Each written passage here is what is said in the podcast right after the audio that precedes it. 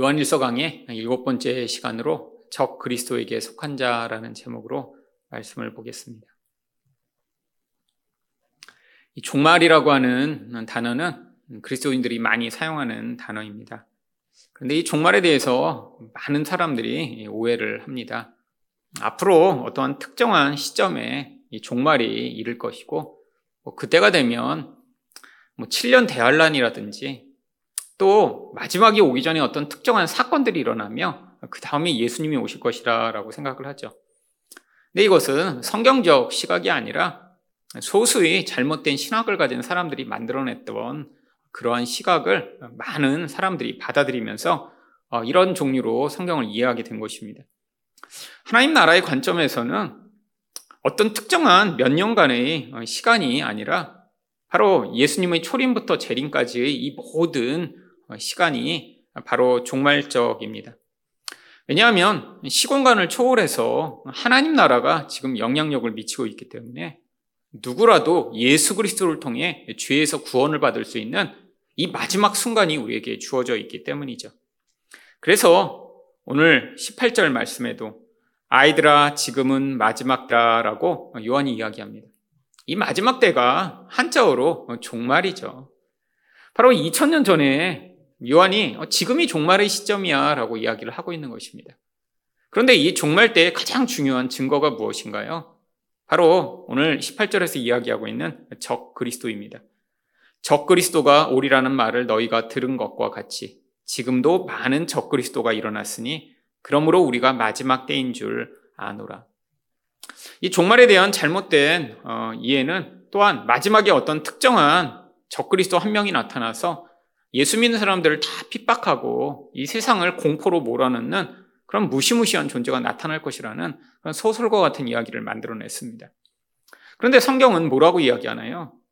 이미 많은 적그리스도가 일어났다라고 이야기를 하고 있죠. 그리고 지금이 그렇기 때문에 종말일 때라고 이야기를 하고 있는 것입니다. 여러분, 성경의 말씀을 믿어야죠. 누군가 소설을 통해 만들어낸 이야기를 가지고 앞으로 무시무시한 환란이 남아있고 그때 적그리스도가 일어나 온 세상을 지배하며 예수 믿는 사람들을 무섭게 핍박할 것이다 라고 이야기하는 이런 소설의 이야기를 믿으면 안 되는 것입니다. 적그리스도가 무엇인가요? 바로 예수 그리스도를 반대하는 존재가 적그리스도죠. 그런데 이 적그리스도는 바로 이 종말의 시대 내내 영향력을 미치고 있습니다. 물론 이 마귀의 영향력이 이런 적 그리스도라고 하는 어떤 특정한 그런 영향력을 통해 세상에 미치고 있는 것을 이야기하죠. 마치 하나님의 영향력이 육신을 가지신 예수님을 통해 이 세상 가운데 현저하게 드러났듯이 마귀 또한 보이지 않는 영적 존재이기 때문에 자기의 영향력을 어떠한 사람이나 어떤 영향력을 통해 이 땅에 영향을 미치는데 바로 그것을 적그리스도라고 부르고요.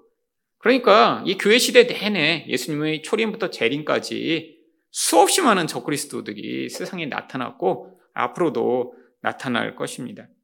그런데 이 세상에 결국 예수 그리스도에게 속하지 않은 자는 모두 다 이 적그리스도에게 속하게 되어 있죠. 오늘 본문을 통해 적그리스도에게 속한 자는 어떻게 되는지를 살펴보고자 하는데요.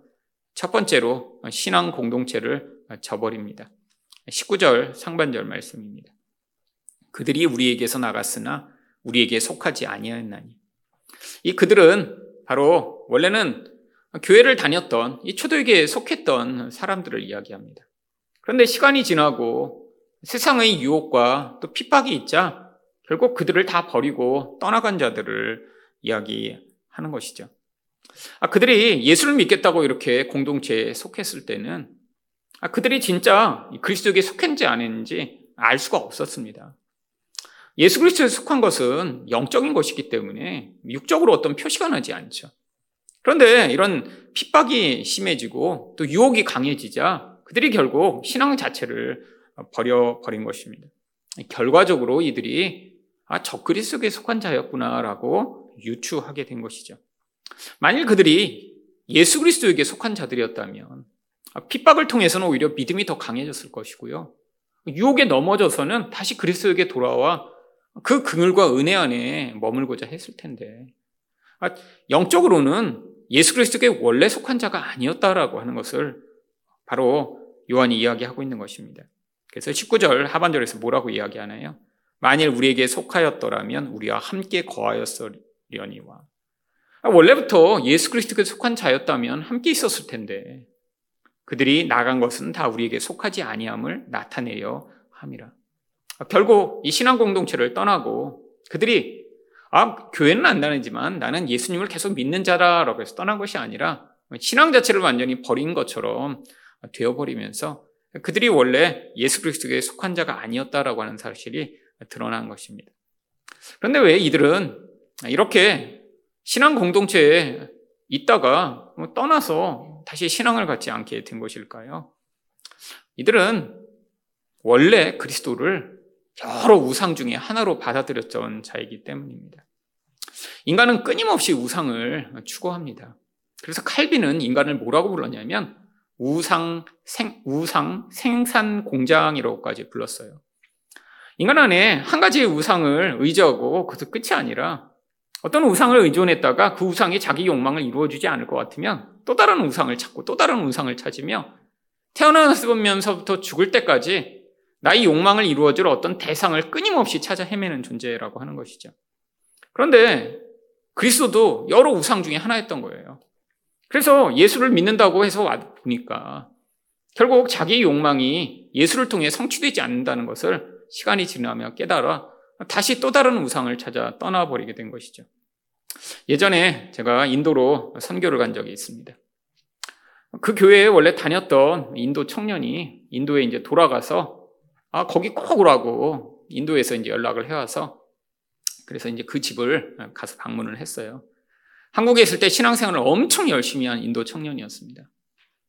뭐 옛날이었으니까 벌써 이십몇 년 전이니까요. 인도에서 이렇게 한국에 돈 벌러 왔는데 와서 고생을 많이 했어요. 뭐 돈도 많이 띄고 매도 많이 맞고 아 그래서 교회에 다니면서 많이 위로를 받고 막 찬양도 열심히 부르고 세례도 받고 그래서 이제 이 교회에서는 이 청년이 인도의 선교 이런 이제 어떤 도구가 되면 좋겠다 이런 마음까지 가지고 저희가 선교를 가서 이제 그 집에 갔습니다. 그래서 이제 제가 그때 이제 전도사였을 때니까 이제 아침에 일어나서 예배를 드리니까 찬양도 열심히 부르고 예배를 드려요. 그러고 나더니 좀 있으니까 자기 집이 이제 굉장히 큰 집이었습니다. 그 아버지가 의사고 그래서. 근데 그 이 층에 보니까 이렇게 어떤 우상을 만들어 놓은 신당 같은 게 있더라고요. 거기서 또 가서 기도하고 제사를 드리는 거예요. 그래서 제가 너무 황당해갖고, 야, 너 아까 금방 예배 드리고, 너 세례 받고 그랬는데 여기 와서 왜 또 기도하고 절하냐?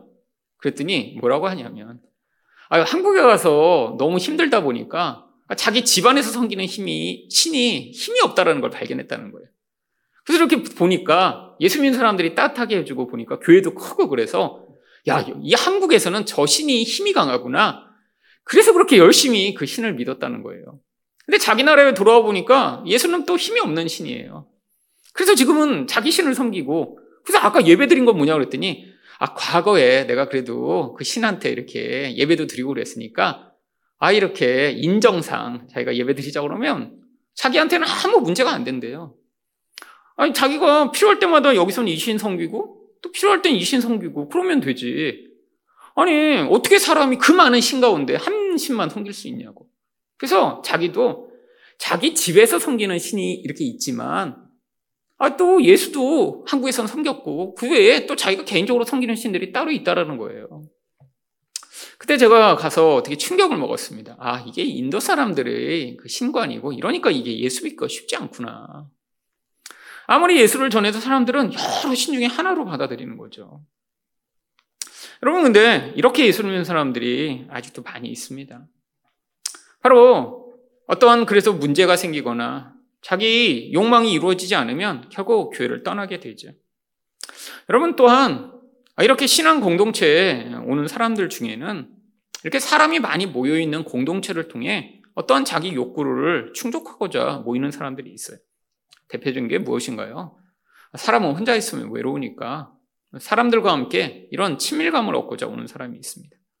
또한 사람들이 모여있으면 거기에서 자기 권력을 행사할 수 있는 어떤 자리나 그런 역할을 할 수 있으니까 또 오는 사람이 있죠. 또한 이렇게 사람들이 모였으면 실제적인 도움을 얻고자 오는 사람들이 있습니다.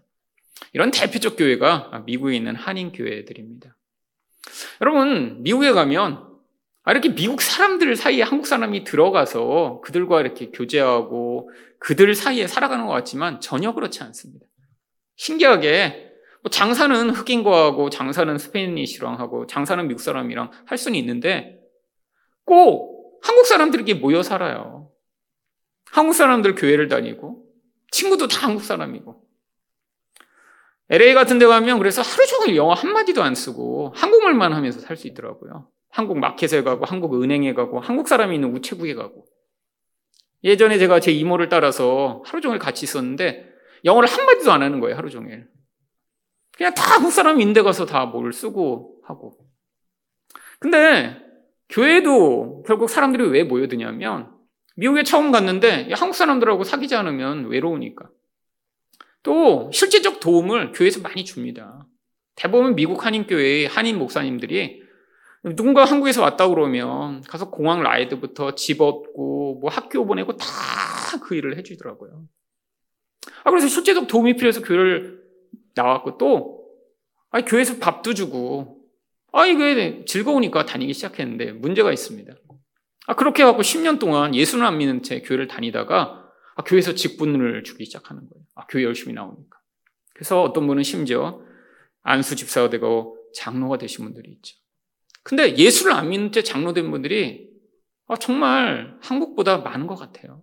제가 미국에 있으면서 그 한인교회를 목회하던 목사님들이 이 장로님들한테 상처를 받고 고통을 받아서 정말 그냥 야반 도주를 한 목사님이 제가 있던 지역에만 세 분이 계셨습니다.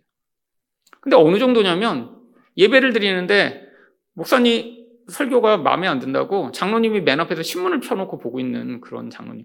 예수 안 믿는 거죠. 근데 그런 분들이 있다라는 거예요. 제가 되게 충격을 받았습니다. 뭐 대표적인 예 중에 하나지만. 그러니까 이런 분들이 뭐 교회는 안 떠나지만 본질 안에서 자기 사실 진짜 예수 그리스도에 속한 자가 아님이 이런 상황들을 통해 드러나는 것이죠. 결국 교회가 이런 환란과 이런 유혹을 지나가며 어쩌면 교회 안에 진짜 예수 그리스도에 속한 자들이 남게 되는 그런 심판의 과정일지도 모릅니다. 사실 코로나를 지나며 한국교회 가운데 많은 목회자들이 엄청난 걱정을 하고 있습니다. 앞으로 어떻게 될까? 근데 또 이것도 하나님의 관점에서 돌아보면 사실 참 믿음을 가진 사람들을 하나님이 교회 안에 추려내시며 결국엔 이 교회가 단순한 그런 친목 단체가 아니라 진짜 예수 그리스도에게 속한 자들이 모여 예수 그리스도를 높이고 그분을 믿는 공동체로 이제 온전하게 되어야 할 때가 되었는지도 모르는 것이죠. 하나님이 어떤 목적을 가지고 이런 모든 것들을 허락하신지 모르지만 결국 하나님의 그 놀라운 은혜가 그리스도에 속한 자들은 반드시 구원하신다는 것을 믿고 바로 이런 세상의 유혹 가운데 넘어지지 않아야 할 것입니다. 두 번째로 적그리스도에게 속한 자는 어떻게 되나요? 예수가 그리스도임을 부인합니다. 이십 절 말씀입니다. 너희는 거룩하신 자에게서 기름 부음을 받고 모든 것을 아느니라. 이 한 구절만 띄워놓고 보면 뭐 성령이 임해서 기름 부음을 받으면 모든 것을 알게 되는 것처럼 이렇게 생각하기 쉽지만 사실 그런 의미가 아닙니다. 어떤 사람들은 이 구절을 갖다가 그래서 아 이렇게 내가 성령만 충만하면 뭐 누군가한테 가르침을 받을 필요도 없고 아, 누군가 나를 가르쳐서 이거다 저거다 알려줄 필요가 없이 내가 성경을 읽으면 나는 성령이 있기 때문에 다 안다라고 주장하는 사람도 있지. 그러니까 굉장히 무식한 것입니다. 왜냐하면 바로 다음 절에 내가 너희에게 쓰는 것은 너희가 진리를 알지 못하기 때문이 아니라 알기 때문이요. 또 모든 거짓은 진리에서 나지 않기 때문이라. 바로 진리를 분별하는 이 진리와 거짓을 분별하는 그 모든 것을 알려주시겠다라고 하신 것이죠. 그러니까 성령이 있다면 어떤 이야기를 들었을 때 그것이 정말 진리인가 아닌가를 분별하는 그 지혜가 바로 성령으로 임한다는 거예요. 근데 이런 성령이 없으면 어떻게 될까요? 거짓말을 들었을 때 그게 이게 진리인가 거짓인가를 분별하지 못하고 잘못하던 이런 적그리스도의 거짓말에 유혹받고 넘어질 확률이 높은 것이죠. 근데 참 성도라면 바로 하나님이 그것을 알려주시겠다라고 하는 것입니다. 그런데 이 적그리스도가 어떻게 거짓말을 하나요? 이십이 절과 이십삼 절입니다. 거짓말을 하는 자가 누구냐? 예수께서 그리스도이심을 부인하는 자가 아니냐? 아버지와 아들을 부인하는 그가 적그리스도니 아들을 부인하는 자에게는 또한 아버지가 없으되 아들을 시인하는 자에게는 아버지로 있느니라. 예수를 통하지 않고 하나님께 다다를 수 있는 길이 있다라고 주장하는 모든 것들, 바로 이게 거짓말이라고 하는 것이죠. 여러분, 이단을 분별하는 뭐 여러 가지 어, 기준들이 있습니다. 근데 가장 명확한 한 가지가 무엇인가요? 예수 그리스도를 다른 것으로 대체하려고 하는 집단은 이단인 게 너무 명확하고 확신합니다. 근데 대부분의 이단들이 다 그래요. 요즘 아주 한국에서 미세를 떨치고 있는 이단이 사실 신천지와 하나님의 교회입니다. 몇십 년 전에는 이 통일교가 엄청나게 기세가 등등하다가 문성명이 죽고 나서 지금 많이 그래도 옛날부터 위축됐습니다. 근데 이 하나님의 교회와 이 신천지는 자기들이 생각한 것보다 지금 너무 부흥이 잘 되고 있어요. 원래 신천지는 십사만 사천 명만 모으면 이 세상이 신천지가 이루어질 것이라고 계속 이야기했는데 지금 이십만 명이 지금 넘어서면서 매년 자체 시험을 봅니다. 십사만 사천 등까지 추려내려고. 목숨 걸고 시험 봐요. 그 등수 안에 들어가려고요.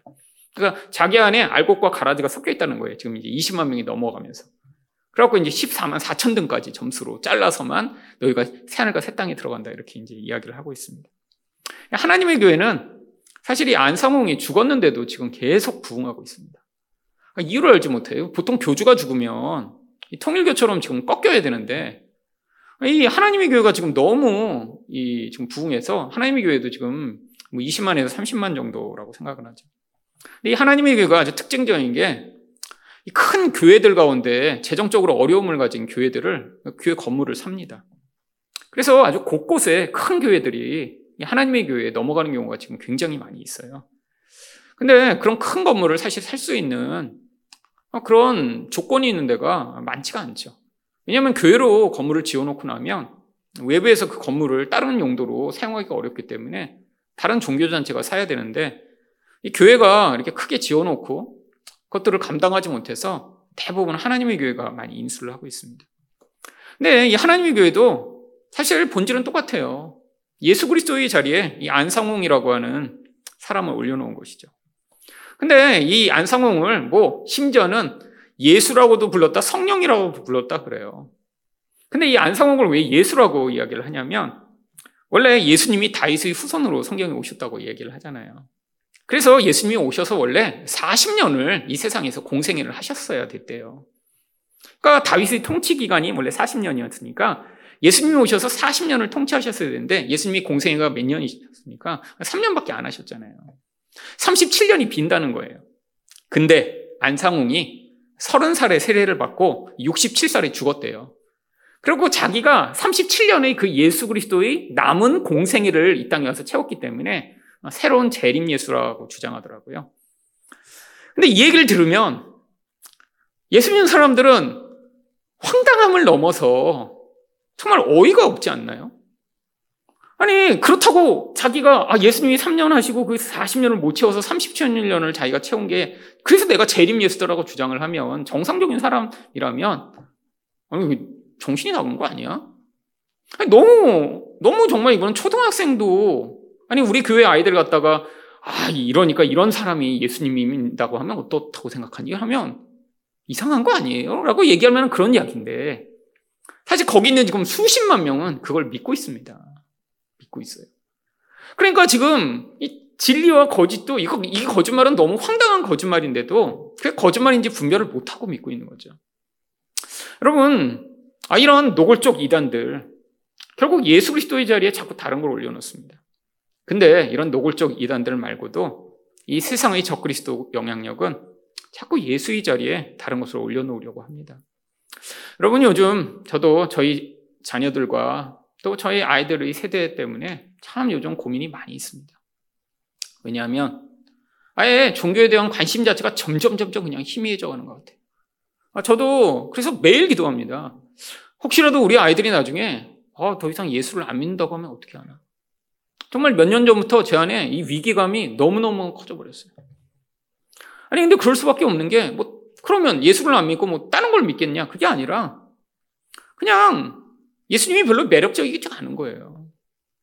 이 젊은 아이들이 매력적으로 생각하는 건 무엇입니까? 유튜버 같은 거죠. 뭐 화려한 삶을 살고 자기 원하는 대로 돈을 쓰고 아 그리고 자기 원하는 삶을 사는 그런 내가 하나님이 된 그런 물질적인 세상 가운데 하나님 노릇하는 거.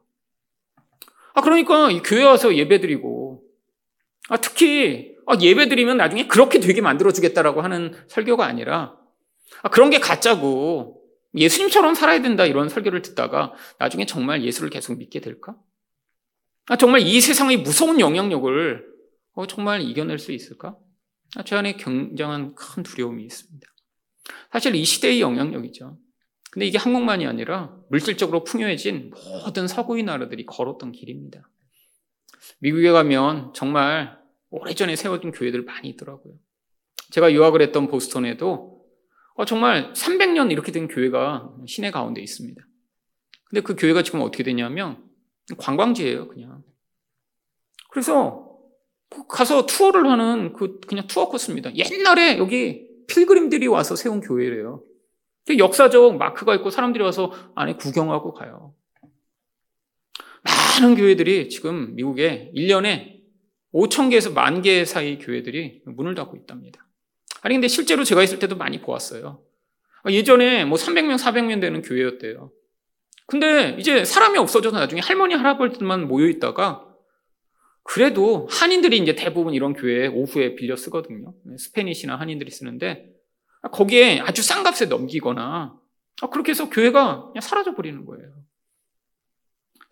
여러분, 이 물질이 가져오는 그 강력한 영향력, 하나님의 자리를 대체하고 예수 그리스도의 자리를 대체하는 이 강력한 유혹, 핍박이 아니라 이 유혹이 결국 이 영적 본질을 흐트리고 무너뜨리는 것이죠. 하나님이 구원할 자들은 구원하시겠지만 뭐가 문제인가요? 교회의 이 토대가 흔들려 버리면 아 이렇게 교회를 와서 아 거기에서 성장해야 될 많은 사람들이 그런 기회조차 잃어버리며 세상을 떠돌고 방황하게 되겠죠. 여러분, 신앙은 혼자서는 정말 강력한 힘을 발휘할 수 없습니다.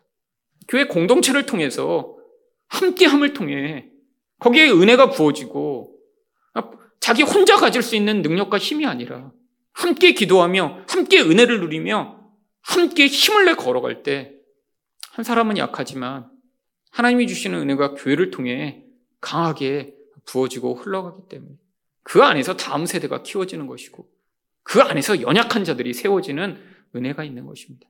그래서 하나님이 교회를 세우신 것이고요. 교회가 음부의 권세가 깨트리지 못할 예수 그리스도의 권세로 끝까지 세워져 나가야 하는 것이죠. 적그리스도는 지금도 교회 공동체를 허물고 믿음이 연약한 자들을 쓰러뜨리며 이 교회가 힘을 발휘하지 못하도록 영향을 미치지만 바로 예수 그리스도의 권세로 세워진 이 교회가 끝까지 이 구원의 방주 역할을 하며 다음 세대를 키워낼 수 있도록 바로 그리스도에게 속한 자들이 거짓을 분별하여 진리 가운데서 끝까지 기도해야 할 것입니다.